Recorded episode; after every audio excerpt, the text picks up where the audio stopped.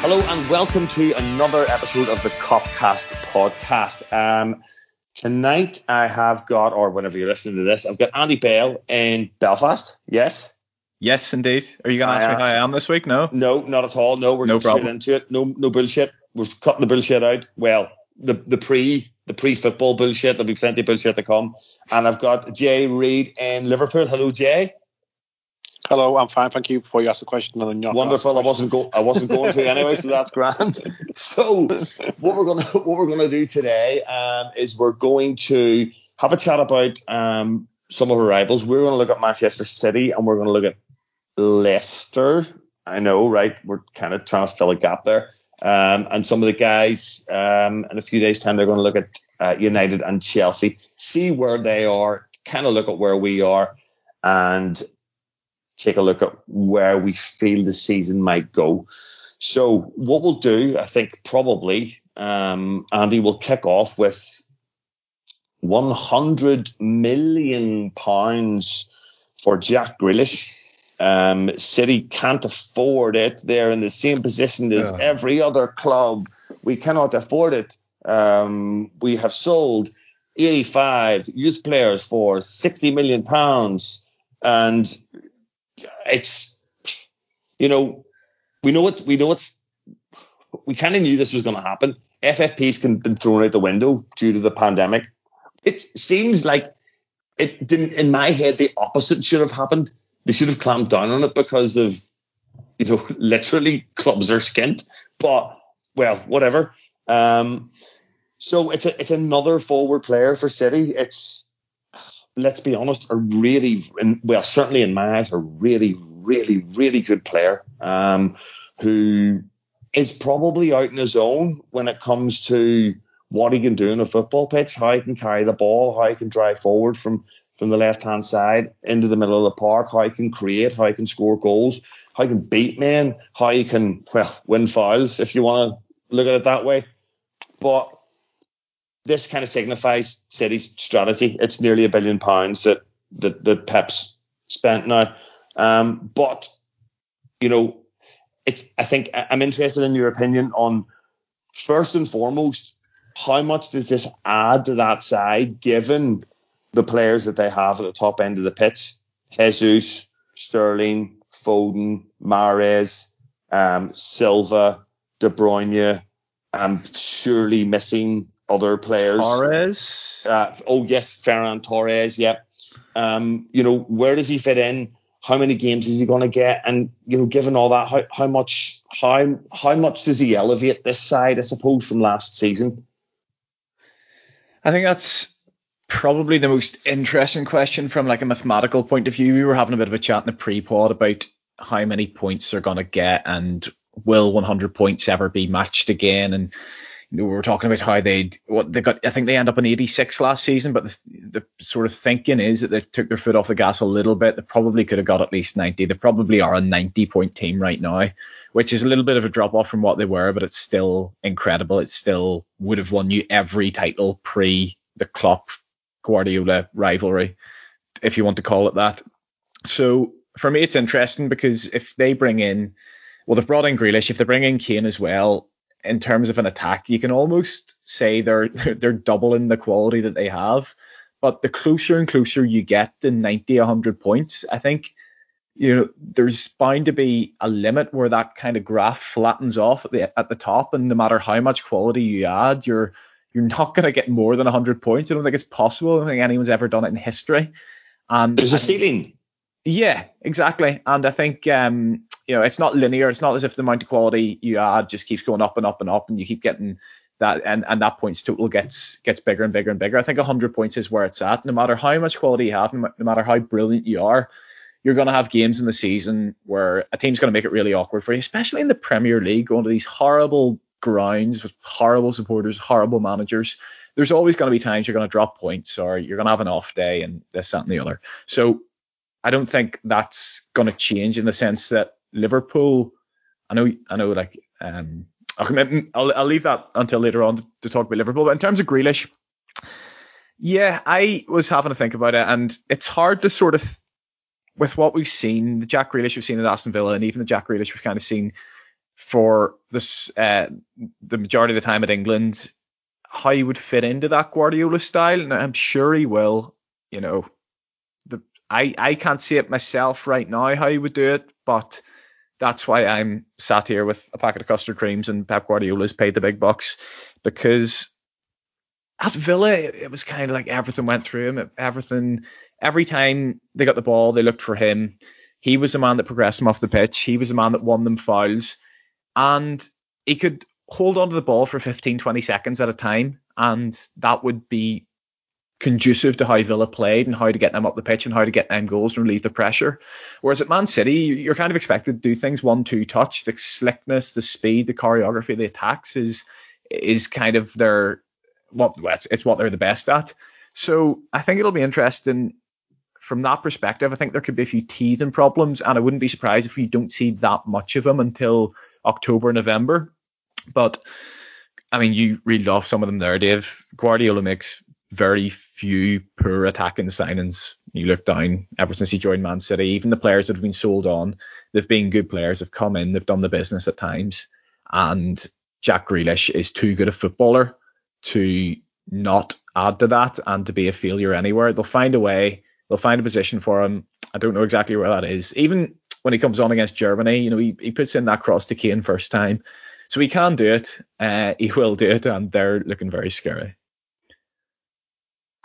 Yeah, Jay. It, listen, it's a really, really good sign, and I think it's irrelevant kind of talking about the money because essentially they, have got the player.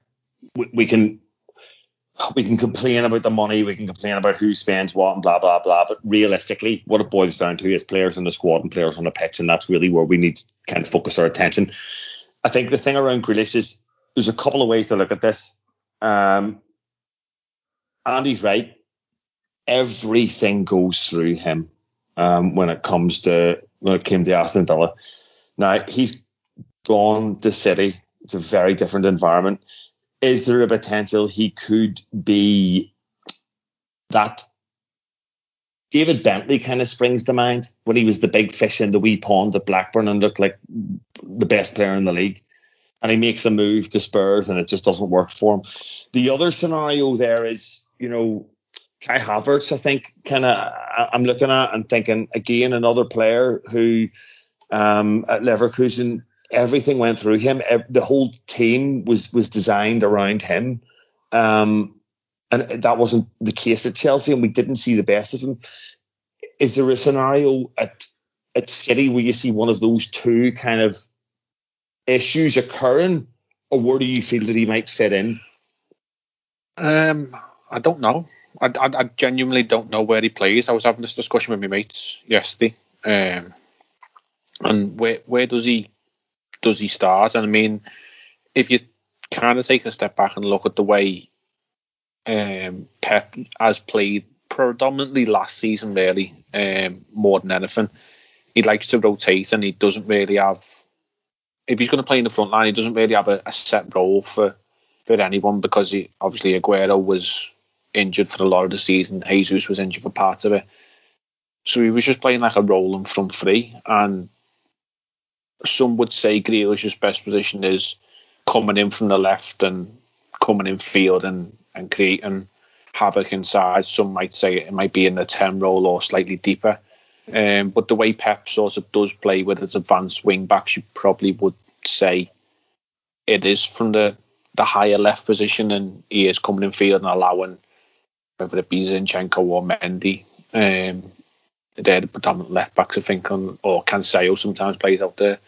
Um, then that's where he would play. But then instantly, then the question is for who? Is he is he dropping the golden boy of English football, Phil Foden? Well, he was before the summer, and then he sort of faded like his hair, hair dye. Um, is he dropping Sterling? Don't know. Mahrez, arguably probably the most consistent performer, I'd say, over the last 18 months, two years in, in a forward position. Um, or Jesus, who is is only recognisable number nine, and then you've got Bernardo there and Ferran Torres. So I, I don't know unless he is just going to rotate and fit players in and around. And I think it was more of a vanity sign of they they were just flexing the muscles and saying like yeah, he he was the he was the, the spark for the English national team during the Euros, even though he didn't start. I think one game I think he started. Um, but when he come off the bench, it was or he was the player that everyone was talking But You've got to put Grealish in, or he's got to be your first sub, or whatever. I think it was City just being the financial monster that they are, and we can delve into how they are financially run or not. But they were just flexing the muscles and saying, "Well, we're taking him." A bit like Bayern Munich do in Germany, a bit like Juventus do in Italy, and Madrid and Barcelona have done in the past in Spain, and PSG are doing across Europe. They're saying, "Right, well, we've got the money and we're having them," and no, no one else was having a say in it. Um, and I think that's how Villa were trying to sell it. I think it was Purslow was on some sort of media channel. Um, basically we'll, not, we'll not we'll not get too much. Yeah. It was I think it was it was Aston Villa's um, yeah. it was their fan was it, TV, but we'll yeah, not we'll not get too much into the Christian fucking yeah. Purslow debate. Is the self indulgent wanker, but um, it was basically he had his price and that was and he met it. So so what can you do?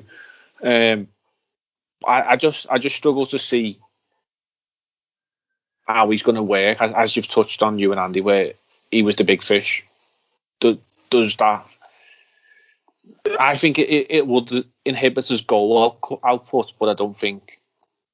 I think it'll improve his assist output because naturally City have got better players up, up the top end of the field, and if he is getting in positions and creating chances, then the likelihood is they are going to put more away than they are not going to put away. Um, but it'd be interesting for me where he fits in with like the likes of De Bruyne, set pieces and stuff like that. Like, is he honestly going up to Kevin De Bruyne and saying, "I'm having this"? If I'm Kevin De Bruyne, and I'm saying, "No, no, you're not, son.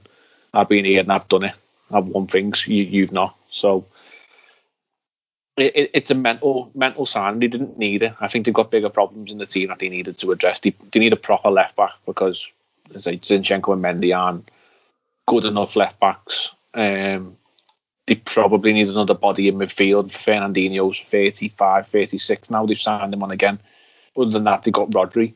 Um, but I don't think they got anyone else solid in the middle of the park.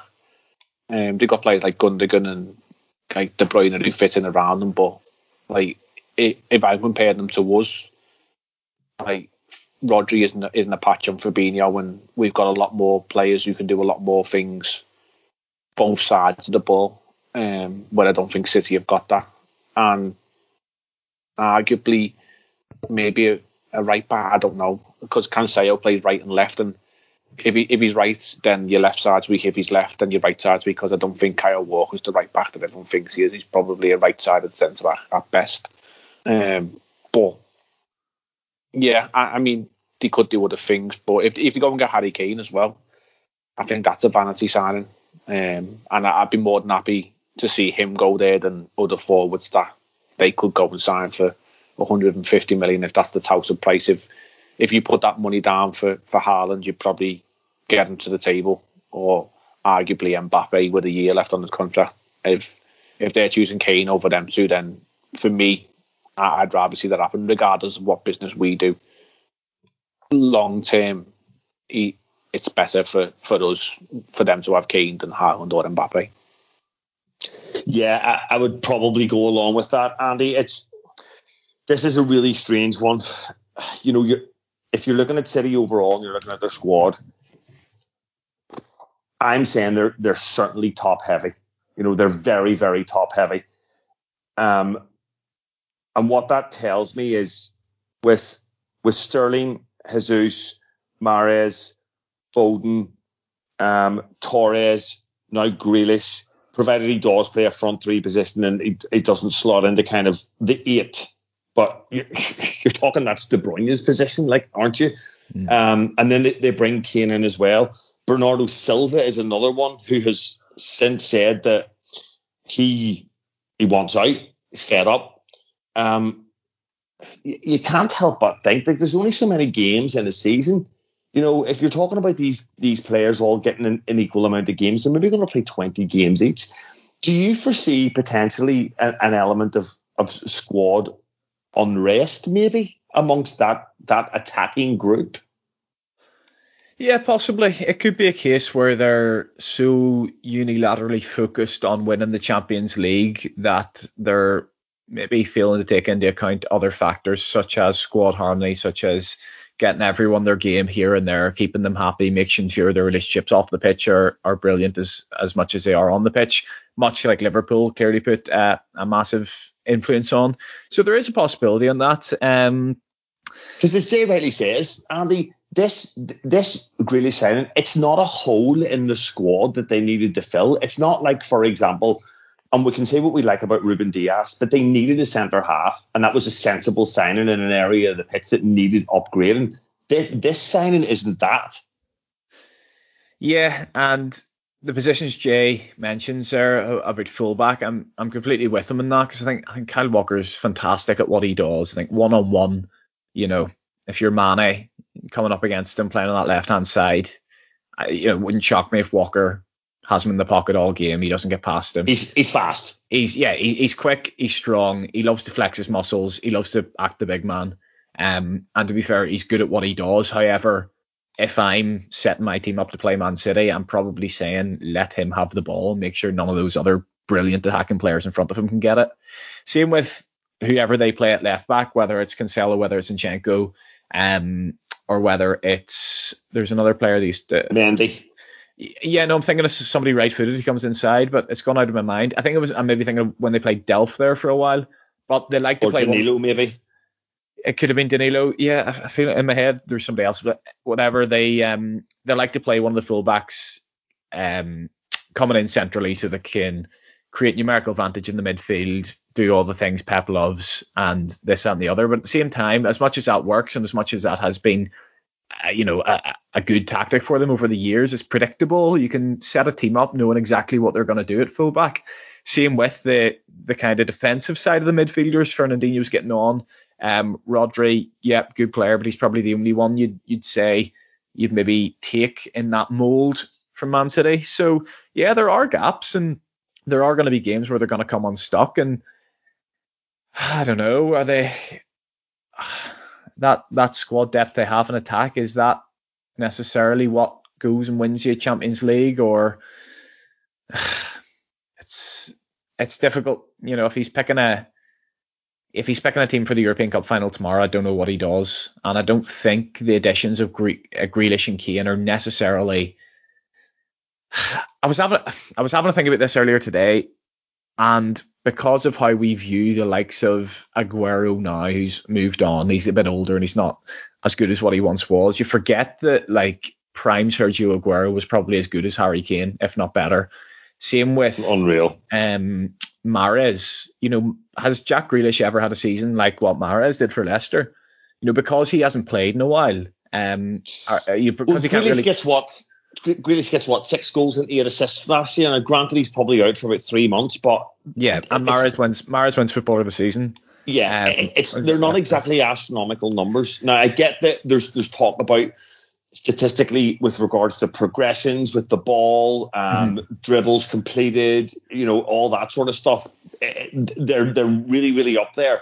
But if you're talking about, and I, I do you know what, Andy, I really hate boiling it down to, you know, output of goals and assists because I think that is such a reductive stat yeah. to look at. But it it's if you want to look at that, it's not up there, particularly for a team like Aston Villa that really focused on counter-attacking football, exploiting the space, and creating an environment where Grealish can really flourish. Yeah, uh, don't get me wrong. I, I actually think for the first half of the season before he gets injured, Jack Grealish was the best player in the Premier League. And I know Phenomenal. a little bit controversial, but I thought he genuinely thought he was the best player in the Premier League. I thought it was an absolute scandal that he wasn't in the team of the season, and it's everything you ever need to know about recency bias. But my overarching point is that you know they've brought players in like that before, and we view Riyad Mahrez through the um, perspective of oh, good player can come in, can score a couple of goals, comes out of the team again. But he was a Jack Grealish when they brought him in. You know, Sergio Aguero was the Harry Kane in the, the you know the seasons where they got 98 and 100 points or whatever it was. So you know we can terrify ourselves with these signings, and they are phenomenal players, and they are going to have some ridiculous squad depth. But I think our focus just has to be on getting 95 points or more because I think 95 points or more, no matter how many players they bring in, will always give you a chance at the league title. And you know, the seasons we got those ridiculous point totals, we I think um, the season we win the league, obviously we lose to City 4 0. We've already uh, we've already wrapped it up by that point. The season before that, we beat them at Anfield and we lose. I guess the only game we lose is at the Etihad. So you know, in these mm-hmm. seasons we've got these ridiculous points totals. You know, City have still taken points off us. We only play City twice. It's not like I think people talk about these um, comparing the squads of your rivals as if you played them every week. You don't. You play the other 36 games every um the, the other 36 games uh, in the weeks you're not playing them. So your focus should be exactly the same, just getting the points in those games. And Liverpool can find ways of doing that without matching City player for player and quality for quality. I think. Just, just yeah. on Grealish's stats there, I just pulled them up. Um, we'll, we'll take us Premier League, 96 appearances, 15 goals, 19 assists. Championship, obviously, take that into account. 89 games, 14 goals, 16 assists. So it's roughly a similar sort of setup, roughly around about a goal or assist, one in three games. He does seem a bit so like to me, that, like the player who gets the assist before the assist as well. Yeah, you know. And but, um, but my question would be, I as I said before, it is assists might go up, but I don't think his goals will. And I, you you might be able to answer this best I. Was he the set piece taker for for Villa. I imagine he was. I don't know about penalties, but I imagine he took predominantly. I think I think Jack Grealish Jack Grealish was the again he had so much responsibility at that club. He was a club captain. He took everything but the goal kicks basically. Yeah, and he won't get that nowhere near it, does he? No. So look, Jay Andy makes a really good point, and I totally agree with him that comparing squads is fine. It's all fine, but you don't need to be level with City. You don't need to be 10% better than City to win a league. It's about what you do against the other 18 teams, the other 17 teams. And what it generally boils down to is what you do against, you know, the rest of the top six. For example, look at Arsenal under Wenger.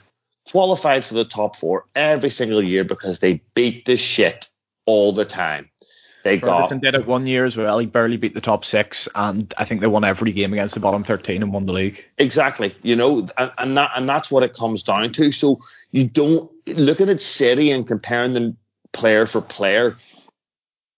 It's less relevant than you think it is, and I'm looking potentially again if we're talking, we've we've got our core, a, like a real spine at Liverpool and I want to start drawing drawing the Reds in here a little bit, where we've renewed Trent's contract, we've extended Alisson's contract for another six years, which I think is a phenomenal bit of business. I think that that cannot that bit of business can't be underestimated because of all the clubs that have suffered from having a goalkeeper as a weak link. You know, we have for years, mate. We can go back like at least a decade and probably farther. We can go all the way back to David James. Can, as, as, soon as Grobbelaar left, Jesus Christ, with, with nothing. We um, probably had Pepe Reina for a few years. Reina for and that's probably years. in the Premier League. Yeah, yeah the whole Premier League era. Yeah, exactly. So that's a phenomenal bit of business. Um, Fabinho signed again, probably the best for my for my money, the best six in the world. Um, and then, you know, you're, you're talking about Mo, Virgil, Sadio, and, and hopefully Henderson extending. That's the stuff that needs to get done. At City, John Stones and Fernandinho's contract runs out at the end of this season. You know, hopefully Stone signs again. Um, I don't care what anybody says. Yeah, he's had a good three months, but he's fucking awful. Um, 2023, Sterling, Jesus, Mahrez, Gundogan, Mendy, all expand. Do you do you do you think there's something? I was saying this before to my brother. Like he was going on about uh, extensions and stuff. And I said like we we're extending the core of our squad, mm-hmm. the spine. Yeah, beyond what what we think Klopp is probably going to stay for is 2024. That's the end of his current contract, and mm-hmm. it will be within all everyone's belief to think that that's his time and he's going to go because that's what he's done historically and he's if anything it's longer than what he did at Mainz and Dortmund. So we're securing the future of our team for beyond Jurgen Klopp for whoever it may be that's has not oh what, what am I doing with this squad because they've got the core of what has been successful and probably we hope will be successful for the next few years while Jurgen Klopp is here for beyond his time. So wh- whoever the man may be to step into his shoes does not have to fear about what are they going to do because they've got a nucleus there.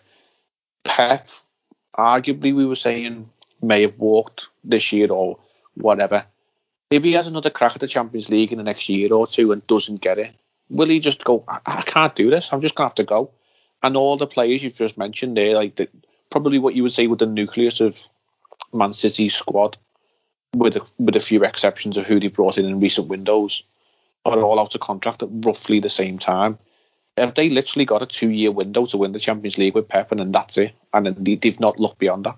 Potentially, Jabe. I think more focusing for me on, on, on, the season to come is that the fact that these players haven't extended. You've also got Laporte there that looks completely out of favour and completely disillusioned. Bernardo Silva said he wanted to leave.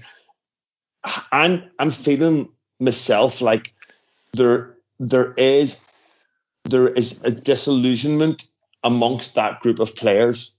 Whereas if that we've seen us go extend, extend, extend. If Raheem Sterling's at Liverpool, he's extended right now. You know, he's done. That's done. And and the guys at Liverpool, it looks like there's obviously the Gini and the Henderson thing are, are slightly different, but Alisson, no hesitation. Trent, no hesitation. Fabinho, no hesitation.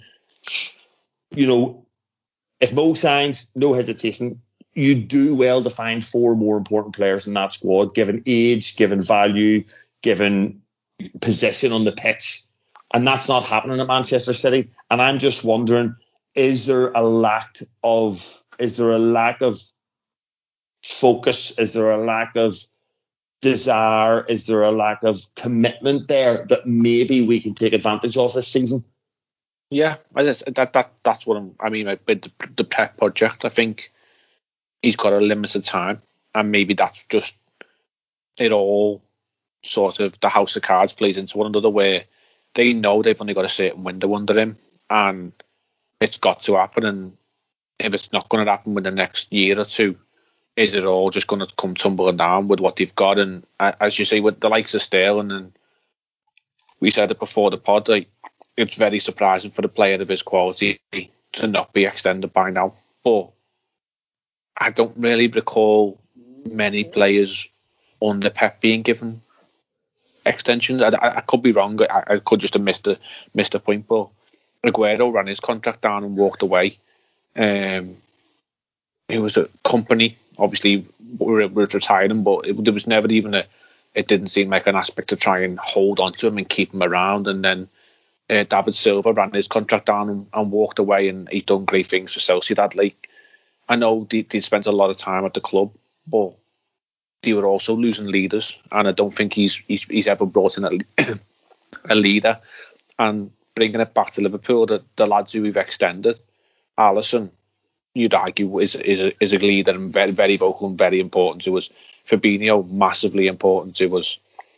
Trent, we, Monaco's we, captain, don't forget as well. You know, yeah, he Trent we probably have down as as a, as a future captain for us, and mm-hmm. they have not they've not got a leader or captains because it was it was Kompany and then it was David Silva and then it might have been Aguero on occasions and they, the the only one they can probably hold a, a bit of solace to is, is, is Fernandinho, and that's it. And he's only extended because I think he, he's getting bags of money lashed at him just to stick around, just to, to, to be there. He's what thirty. But again, 56. his but again his his contract runs out at the end of this season, so you know I don't know. Andy, what do you think? Do you think that there do you think there's maybe a, a lack of focus and a lack of commitment amongst that huge group of players and looking in comparison to us, Klopp has always said that he likes a small squad, and this is why he buys versatile players that can fill a number of positions because he doesn't necessarily want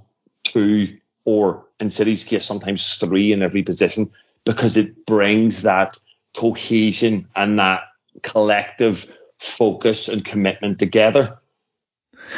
I think we just we've always ever since well ever since Klopp's been in really. I, I think Klopp uh, Pep comes in at the same time around the same time anyway, maybe slightly before. But ever since that, really, we've had to kind of control everything that we can. Um, we're not going to match City player for player. We're not going to we're not going to spend the same money, so we need to make sure we've got the squad harmony spot on. We need to make sure we've got the squad size at the ideal level, and um, because that's the only way we can kind of beat them over a season.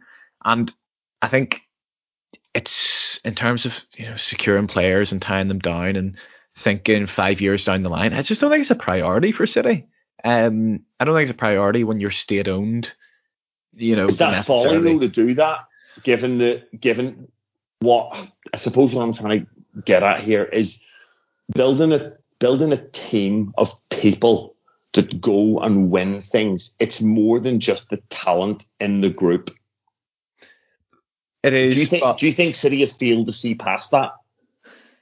Possibly, and it could be one of those things where it's, you know, people always say, what's the saying again? Is it uh, hard work beats talent when talent doesn't work hard? But when you just thumb as much talent as you can and you've bags and bags of talent, I think sometimes talent might beat that. Um, and listen, there's different football clubs, different things works for different football clubs. Watford sacked their manager every three months and they stayed in the Premier League for ages and probably got loads of money for it and got parachute payments and got back up. Chelsea have Chelsea. Chelsea have done it, and everyone everyone takes a piss out of Chelsea, and everyone says, you know, managerial merry around this, that, and the other. Listen, how many of them win a European Cup, get sacked, hire somebody else, have a crap season, win the league, win the European Cup? It works for them, uh, and this seems to work for Man City. They have an endless pit of cash. That is the essence of being owned by a state. Uh, they're unaffected by the pandemic. I think it's only really them and PSG who are in that situation. So I think. But if we boil it down, if we boil it down to this season, yeah, it's kind of what I'm trying to focus on here. If we boil it into this season, do you think that it could have an effect that we could take an advantage of? It could do, but I think we're thinking along Liverpool lines when thinking about Man City. Um, I think they're a short-term football club, and I think they can afford to be. Um, and I think that they're just gonna kind of keep doing that. And there was just something I wanted to pick up on what Jed said about um, Pep staying on a little bit longer because there's this narrative about Pep that he's this lovely guy and you know gentleman, nicest guy in football, this that and the other. Um, I think he has a far far bigger ego than people give him credit for, and there's absolutely nothing wrong with that. But I remember reading his book uh, from his time at Bayern Munich, written by a guy called Martí Perarnau. It's um, really really good, but he said that Pep um, had said to him before that he only likes to do three years at a club. It was preempted before he left Bayern Munich that he'd only do three years, and he said the reason for that is because it's so intense, um, it's so mentally straining as much as it is physically playing for Pep and all these tactics and all these different zones on the training ground and everything else that players should. The Bayern players have said as much as well. Yeah, absolutely. And I think there's an extent to which he stayed on at Man City because I think it's maybe got to him a little bit that listen, he was a footballing god at Barcelona. Nobody could touch him. He was the best manager in the world, no dispute. He went to Bayern Munich. He did everything but win the Champions League, but he left behind him a legacy. Amazing football, and the supporters loved him. People let him away with not winning the Champions League for three years. Football's it's dealt on accidentals, and these things can happen in 90 minutes. At Man City, Top competitions are hard to win. Yeah, yeah, and at, at Man City, um, you know, he's been there. He's been there five years, and actually starting to question does you know it's been okay the odd Champions League game you can mess it up. He admitted he got it wrong in that um, 5-1 was it defeat to Real Madrid at Bayern Munich. He's admitted he got it wrong a couple of occasions. Okay, that's fine. 90 minutes, anything can happen. When it goes eight or nine years, that's when it stops kind of becoming a coincidence and there are actually times where you haven't been good enough and you've maybe balled it in the final or you've tried to do something a bit too fancy, like we saw back in May. And I think that's got to him a little bit more. And I think he's left his morals and principles of I'm going to leave after three years and they may burn out. I think he's put that to one side and he thought I have to win a Champions League here, otherwise I may not be considered the greatest of all time. And I think he's letting his ego get in the way a little bit more, and I think that with the mental burnout of the players and the physical burnout, I'd be more inclined to think we might be able to take advantage of that than kind of players not signing contracts and all the stuff that Liverpool see as important in our business model. I'll put a question Yeah. to you both. And Mm-hmm. I know it's if buts and maybes and it's it's how life and football works, but last season were they actually that far ahead of us? Probably So not. I, I'm gonna I'm, I'm gonna go first here. Um, the way I look at last season is they finished 17 points, six, 16 points ahead of us, 17 points ahead of us, Yeah, I think it's 17. 17 points ahead of us. Now, um, I'm looking at that's that's six wins. So I'm looking at that that run home. of games at home. Burnley, Fulham, um, help me out here. Brighton, West Brom Everton, drew didn't we? Uh, West. West Brom was the draw. That was the start. It was City themselves is one, isn't it? City beat, 4-1. beat us, yeah. Yeah, but there, there, there were there are there are six games against shit basically that we go and we lose when our our heads go and our heads wobble, and that is down. That is not down to the quality of of of the squad that we have. That's down to the injuries, obviously, but it's also down to literally the way I think the way I described it last season was just one kick in the balls too many, one kick in the teeth too many. And it started with Matip hobbling off at half time against West Brom. And it was just like, Jesus Christ, really? Really? Are you taking the piss? Is, So- is this year, sorry, is this year Pep's fifth or sixth year at City going into it? Uh, fifth, because I think he's. Fifth. Right, no, so- it's his, no, th- oh, wait, is this not his sixth? Because I think he's won three out of the four last league titles, but he didn't win the league title in the first year. I think he finished third. Okay, So so that- if we tra- if we trace it back to, to the theory of his his three year cycle, the best football that they played were probably his second and third year. The third year was when we ran them close to the last day of the season or something like that, wasn't it?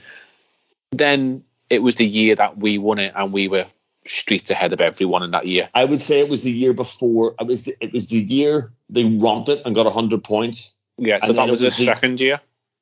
and then it was the year that they pipped us to it in the Yeah, last so- day. So that was year two and year three, and mm-hmm. arguably Pep's best football at City. Then the year after, we, we blew everyone out of sight, and, and City were decent.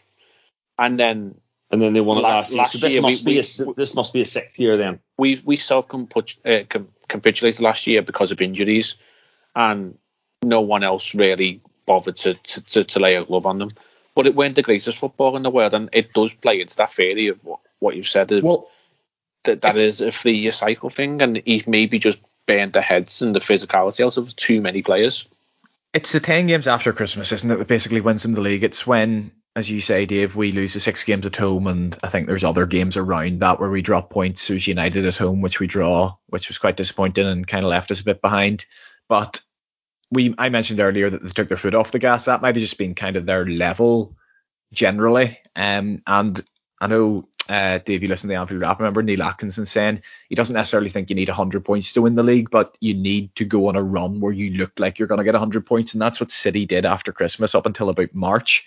Um, they're eighth at Christmas. They're eighth position at Christmas. I'm pretty sure.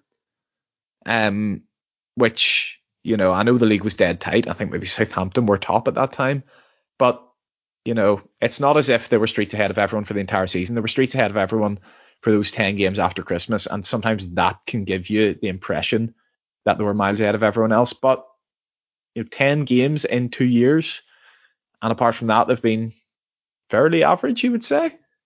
I I, don't think that the, the the honest big threat that everyone makes the most of it. And I think I know last year again, the no crowds thing and stuff like that, but like look at teams like Wolves and Palace have, have gone and played them at the Etihad and beat them, and they go in there with with the mentality of we've got nothing to lose and we will give it a bash, and and invariably they've come away with it. Where some teams like Burnley just go in and go right, well five 0 we'll shake hands and walk away.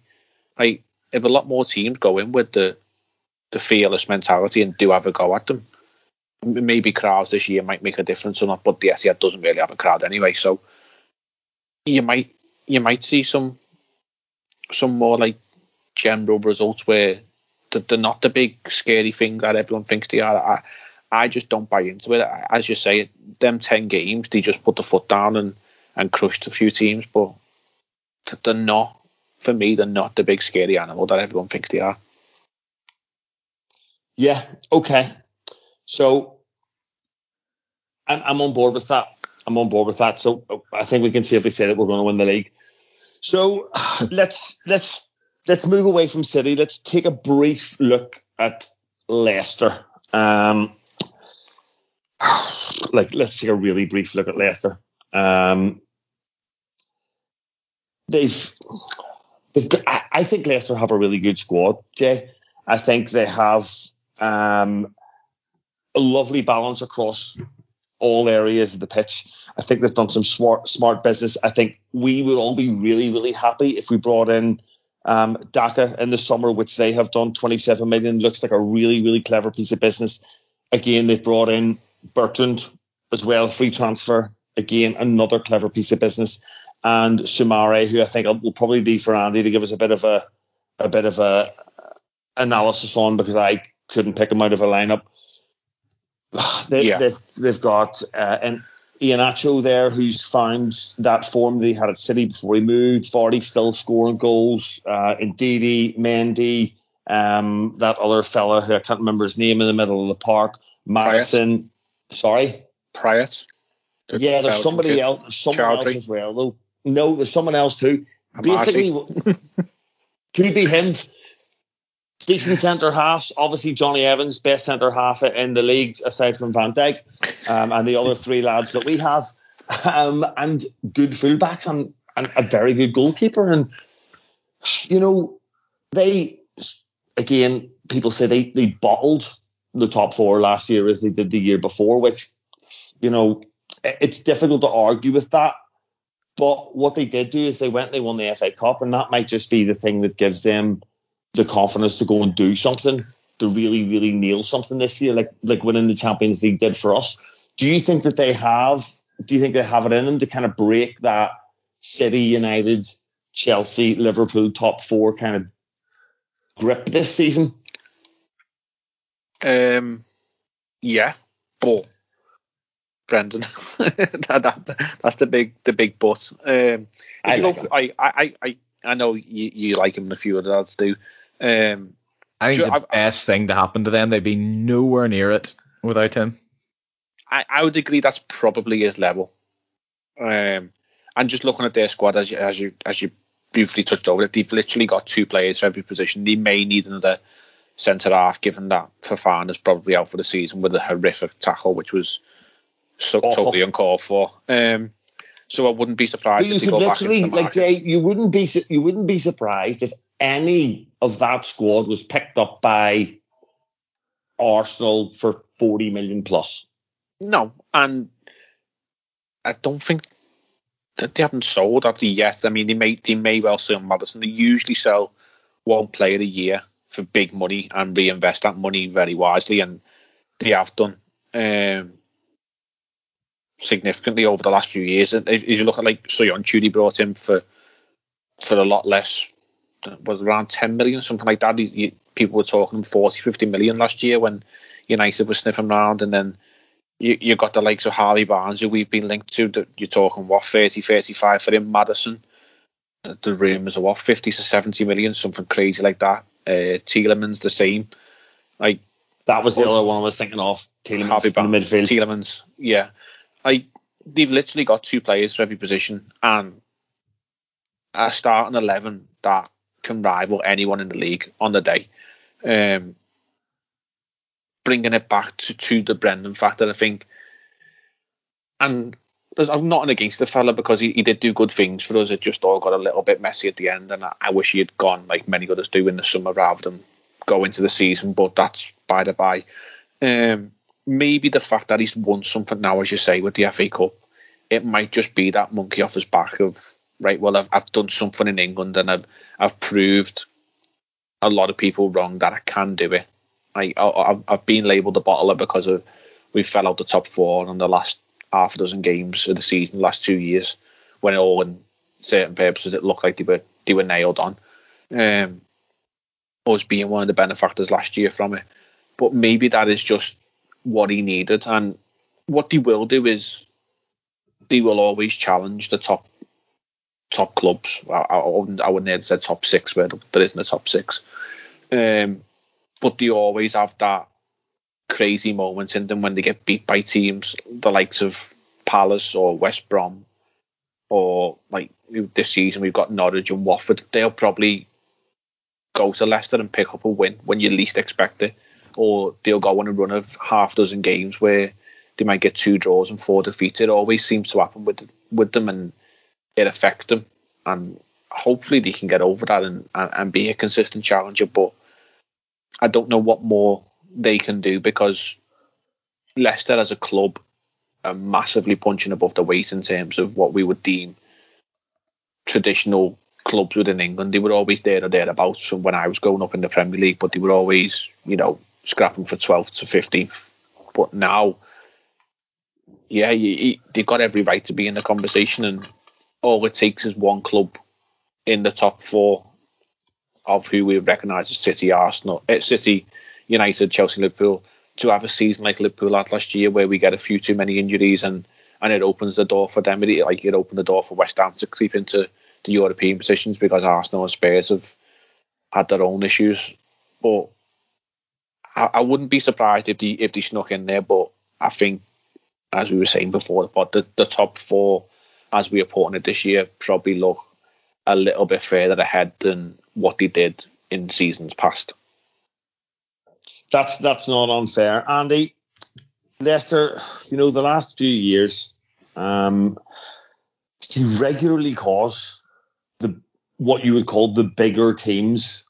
Uh, you know, I, I'm not. I'm, uh, I just hate using that expression, but you know what I mean. The, yeah. the, the, the, the, the big money teams, it caused them problems consistently the last few seasons. City, the you know they were called City's bogey team for a while there. Used to always fancy Leicester when they went to City. They've beaten us. They've beaten United. They've beaten Chelsea. Um, and it's because they're actually really good. You know, they beat Chelsea in the FA Cup final, um, albeit they ruled their luck, you know. But you could argue, and I'm maybe pushing the boat a little bit here, but Patson Daka goes out there and scores 20 goals in the league this season. If you kitted those guys out in Chelsea shirts, you would maybe be thinking of them a little bit differently than you do just because they're Leicester, if that makes sense. Yeah, I think they're amazing. I think they're really, really good. And I think in a normal season, um, i.e., 2015 or before, they'd be in a title race. They're they're that good. They're a really attractive side to watch. I've you know obviously bit of Northern Irish bias, but I genuinely do think Brendan Rodgers is a brilliant, brilliant manager. Um, Jay mentions the reinvestment there. We all know how difficult that is. We all know how badly we reinvested the money in Suarez. We all know how badly Spurs reinvested the money uh, in Bale. For Leicester to reinvest that money smartly and so effectively over three or four seasons, it's not easy to do. They lose Maguire, obviously, um, and they bring in Soyuncu and a few others. They lose uh, Mahrez before that, and who did they lose last year? Chilwell, and I think they lose Drinkwater. Also Kante. Kante, Kante and Drinkwell. Hmm, yeah, they lose Drinkwater in one of, albeit he's not a great player, but they still got like 40 million for him, for them and uh, and reinvest it well, and that's really difficult to do, and it's really impressive what they've done. Um, it's so hard far. to do, but it's even harder to do consistently season after season, which is what they've done, which is the most impressive thing. Exactly. And on the on the three players have signed, Bertrand, good player. I've been more than happy for us to sign him on a free um, for a left back. I think um, when we were linked with him in 2014, everyone was fuming. We got Moreno and everyone was buzzing. And it turned out very quickly that it was quite clear that Bertrand was one of the best left backs in the league playing at Southampton, and uh, Moreno Stop was. Stop it, Andy! I was in I was in Portugal watching Liverpool Spurs, and there was a, a, a, Scouse, a Scouser sitting behind me in a little outside bar, and Moreno scored that goal against Spurs, and I turned and looked at him, and I was like, "It looks like we've finally got a left back, doesn't it?" yeah, I remember that as well. Yeah, oh, I, I was watching that up north. The Spanish John Riise. oh, well worse than Riise. no, but at that goal, you thought you've got a Spanish Oh God, John I, Riise, yeah, yeah, yeah. Yeah, I, I don't I didn't particularly like Reese either, but um, Anyway, give us a bit on give us a bit on Soumaré because th- this is a bit of an unknown quantity for me. yeah, uh, yeah, I watched a bit of the French league, lived over there for a while, got into it. I think he's I think he's absolutely brilliant. Um, I wasn't aware that they'd signed him up until like a month or so ago. Apparently, they'd been pretty much nailed on to sign him for a while. I didn't realize that, and I watched I watched a good bit of league last season, and everyone went on about Burak Yilmaz, and he was amazing. He was a talisman. He was a leader. Everyone went on about um, Jonathan David uh, again, top quality. Who we've been linked with actually. Who, we've been linked with as well, and probably five years ago would have been the perfect signing for us, along with Donyell Malen or Jeremy Doku. But we're in that weird quandary that I talked about in the last pod that we'll not get into. But Soumaré, he is, he's one of these players that just he enables you to do so much in terms of flexibility with the formation. He enables you to go two in midfield, um, and he will cover the ground. He it covers it as well as indeed. He, he actually just seems to be like the same player as Ndidi, um, in the sense that he times the tackles so well. Um, he's positionally fantastic. He's always, you know, doesn't give himself too much to do. Uh, he's an, he intercepts the ball. He just seems to me like the perfect Leicester midfielder. And there's question marks about his his output, but he, he was playing for France under 21s in the summer. Um, and you know he was in league league on team of the season. He's so young and he's such a shrewd signing for them. I can't believe they got him for 18 million. Um, and I'm really looking forward to seeing him play. And I think they're going to have one of the better midfields in the league. Well, one of the better midfields in the league doesn't really do it any justice. I think they're going to have one of the best midfielders in the league this next season. I think him and Ndidi are going to be absolute murder to play against, especially against top teams. Um, uh, and as for Daka, he's one of those players I haven't seen an awful lot of, but any player that Liverpool are interested in, I, I I'm happy to I'm happy to say that Michael Edwards' computer's probably got it right. It's like a thing I used to do with Brentford when it all came out about their Moneyball strategy and how they targeted players who were undervalued and therefore any player Brentford were interested in automatically turned out to be a good player whether they got them or not. And that's kind of the way I view Daka. So yeah, another attacking player for them. Jamie Vardy just seems to never eat well, um, he never seems to age in terms of his, his playing ability. He'll always kind of get 15, 20 goals a season. Ian is obviously start, finally starting to make something of his career. Um, maybe been a bit harsh on him actually there because he's still young, but it seems that he went off the radar for about five years and maybe broke through a little bit too early at Man City. But yeah, the, the only real concerns I can say about them, obviously Fofana, um, Jonny Evans isn't supposed to be fit until after the first international break. So I heard Roger saying he might be, um, he, he's looking to go back into the transfer market. Obviously they've done some mad loans before for centre halves. Benkovic one season. Who did they have last year? I forget, but they'll they'll probably bring someone in there, and they might be a little bit vulnerable in the first couple of games. Would Would you be interested in Ozan Kabak, Brendan Rodgers? yeah, they're, yeah, they're not playing in League One, mate. But um, yeah, um, well, yeah, apparently they were interested in him, and maybe he could come in and, and be a short term. Um, or could they be interested in Nat Phillips potentially? Brendan Rodgers. Well, hopefully Leicester supporters would be wise enough to realise Ozan Kabak is a stopgap and that's it, unlike someone this call. But I'm only messing. Yeah, I think they'll be in a. Uh, I think they'll be in a top four race. Um, I said before the call that in in theory the um the top four are miles ahead of everyone else, and it's one of those where on paper it should be a four way title race unless City go mad again and get over 100 points. But it never really works out that way obviously we were stung by injuries last season. There's injuries, there's form, there's squad harmony we've talked about, um, and there will be a team who's who's left behind, and Leicester will will reel them in, and we'll be in a race for the top four again. I think they're better than Arsenal. I think they're better than Spurs. Yeah, that that's all fair. Um, okay, so last little piece here. Um,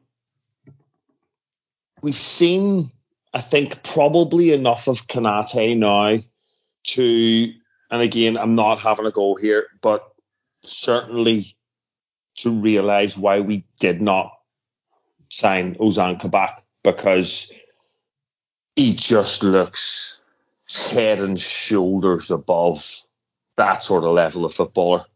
Um, Jay, absolutely gigantic, rapid across the ground, looks like he reads the game. Really, really, really good with the ball at his feet. Um, and what, what, 36 million? And you're, you're looking at the moment Ben White for 50 million. And um, Cristian Romero, Spurs have just signed on this weird loan, but they will buy him for 50 million. I don't know next season or in January or some weirdness like that. a, but a proper Italian deal, even though it's got the English club in. yeah, I think I think it's a bit I think it's a bit um, Levy fiddle in the book sort of deal. I'm not really sure, but it's that th- this for me. This is the signing if we made last year could have avoided that six game catastrophe that we talked about. Yeah, I mean, you, it's all hindsight in it because Totally. we, we, we didn't expect what happened. But getting back to to him originally, he just looks like like Van Dijk in the in the sense that he's huge, but he's he's so dominant in the air, but he's so quick on the ground. He's comfortable on the ball. At 21 for me. He, I, I would I'd have to go along with that from only seeing Koulibaly when he's played against us for Napoli. Um, but he, he he was a monster as well. Um, but he, he just looks looks comfortable, and I think the four weeks is it that they've been away. I you, you see videos on, on social media. He he looks settled, and we all seen that video of him when he was uh, just before he joined up with the squad in, in Paris with the, the fireworks and the flares, and he, he looks so happy to, to be at Liverpool. It doesn't look like one of these signs like the Ben White, who's just you know he's been pumped into the limelight and elevated into a, a status that he really isn't that good a centre half. He's definitely not a fifty million pound centre half anyway. Um, and you know, as soon as a big club club in in in commas came knocking, he ran. Um, but looking back at the deals, like 50 million for him, 50 is if for Romero to be paid next year. I, I think we probably go on record and say, fitness permitting, if they all stayed fit across the season, Konaté will be the one who who is is the best at the end of the season because he just looks more natural centre half. I've not seen enough of Romero. I could be completely wrong on him, um, and Spurs might have got an absolute gem, but I've seen a little bit of the Copa, and he looked okay. But the Copa América is a, is a mad one to, to judge anyway. Um, It's a funny one. Gary Medel and all still playing for Chile. It's absolutely bizarre. he Yeah, made what- a- what about his tackle in the friendly? I was gonna say, he absolutely Absolutely sat wild. down Woodburn. You see it, Um, Dave? No. No. Oh, Uh, he, he, so he's playing for Bologna, which I didn't know. Um, and he just made the most outrageous tackle in our box, gave away a he, he penalty. was he was sliding in from about eight yards away, and you could see it coming. And Woodburn just knocked the ball past him. Was like, "Yep, I'll have a pen." to which to which Divock missed. Um, I hit We the will- post. Come on. He missed. It's a miss. Doesn't matter if you hit the post; you still It's- miss. Yeah, yeah, it's true. I Um, just, I just, I'm, I'm, I'm just not, I'm not, I'm not on board with the Divock hate. Do you know? Oh, It's, I would, it's a bit, it's a bit like, it's a bit like the Harry Kane scenario where, do you know what, Harry? You signed a fucking six-year contract. You dick. You gonna, you know, the club if- gave it to him. see if the club doesn't want to sell you, that's on you. And the same with us with Origi. We offered him a contract, and to see if he just wants to sit there like Gareth Bale and just go, you, you, you told me you wanted me to sign this, and I did it. So you know you can't just tell me to fuck off now. I'm quite happy here. I like living in Liverpool. I like going and training with Mo Salah and Virgil van Dijk and Fabinho and and Firmino's brilliant crack every day. So I don't want to go anywhere. And why the fuck should he? So that's that's where I am on that. But I suppose that's a different conversation altogether. Yeah. So look, Uh, just a just a yeah, Konaté. Look again. I just he looks mustard. yeah, it's it's in just another really really clever bit of business, I think. Um, and we again, it's another one I think we really took our time with. We could have forced it in January, but we didn't. We took our time. We got our man. We've we've seen this before, and you know the next signing, whenever it happens, I expect to see the same things. So just to just to wrap things up, um, I'll come to both of you. Andy, just quickly, what's your top four in order, and what will it take to win the league, regards to points?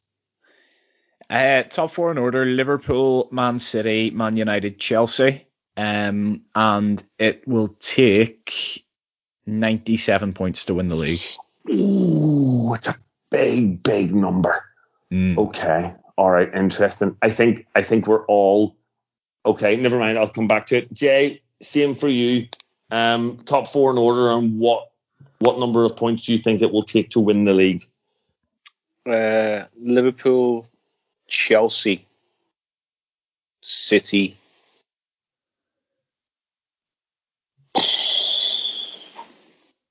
Go on, say it. Probably ah, Say it. Just say it. Just for crack. Spurs. only got only if I, I've got a feeling Kane's going to stick about, and I and, yeah. and there'll just be a there'll, there'll be a, be a scramble for for that fourth place because Ollie is Ollie. I, I, ne- I nearly said Leicester, but I, I just I thought you were like, going to. I thought no, you were going I, to. I, I just think Kane's gonna just gonna stick about and just he'll just score goals because he always does, um, and it'll just think- be a mad think- scramble. I think Kane's Wilfried Zaha. I Yeah. think I think yeah, I can see that. he, he, sa- he signed that super contract and he's going to be stuck there for the rest of his, rest of his life because what's going to happen is he's going to be 29 next year and people are like, see what Levy's asking for him. We're not fucking paying that for an injury prone 29 year old. And he's going to be stuck there for his entire career. And Yeah. well, I I think I go, I'm, I'm with you on the Chelsea boat and the guys will talk about it on, on the next pod, but I think Chelsea are a team to be reckoned with this year. And Yeah, they, I think they they will be there and thereabouts come the last kind of ten games of the season. This is going to, I think, this for the first time in ages is going to be more than a than a two team title running. I think Tuchel's proved, and as, as you say, like the lads are going to get into it next week. Um, he's proved he's a good manager. Like it, that, that was a re- it, Chelsea is and always has been for ages a really good squad. It just needs to be managed correctly, and it Mhm. just proved how inferior as a manager Frank Lampard is. That Tuchel come in and took over and dragged that team to the Champions League final. Like, albeit there was a couple of things that went their way and whatever, but it's still hard But you but you need that. You need, it. you need that. You need that to win a Champions League. You know. Yeah. You need that. he, he's still So- done it, and he, he he took them along in the league when when they were stuttering and faulting. Um, so I think they are a big threat, and if they get the players in that they're linked to be getting like Lukaku and maybe one or two others, then then they could be scary. Um, in terms of the points total, I'm going to go slightly under Andy's number. I'm going to go more towards like 93. Okay. I think it'd be low right. 90s. I look at the points total and I think what's second going to finish on. So I'll Does say it, does it matter if they're behind us? Well, no, but but uh, wh- whatever second is, you need one more point to win the league. I suppose True, is, true. is what I, is what I'm looking at. So so I'm gonna I'm gonna say ninety. I'm gonna say ninety because I think there are a greater collection of better teams this year that will start taking points off each other. And I am gonna nail my colours to the mast here because I always love to say something to make a dick out of myself every season, and it's going to be the same thing as I said last year. I, I, I like Arsenal, and I think, yeah, I do. I'm sorry, I know, I know. I like them. I, th- I, th- I think, uh, I think if they You were drinking Guinness earlier on, Dave. yeah, How I many you know. have? Come on. Yeah, I know, I know, I know. Um, I, I, I think Arsenal have a bit about them. Um, I think a couple of a couple more smart signings, and I think they they'll not be in the conversation towards the end of the season, but I think they'll be in the top four conversation towards the end of the season. So we'll wait and see. All right, lads. Well, listen, thanks very much. That was uh, very insightful. Um, we'll see how we go. We'll see what the guys think of Chelsea and more hilariously Man United um, in a couple of days' time. So until then, up the I don't know, go and spend some money, Reds.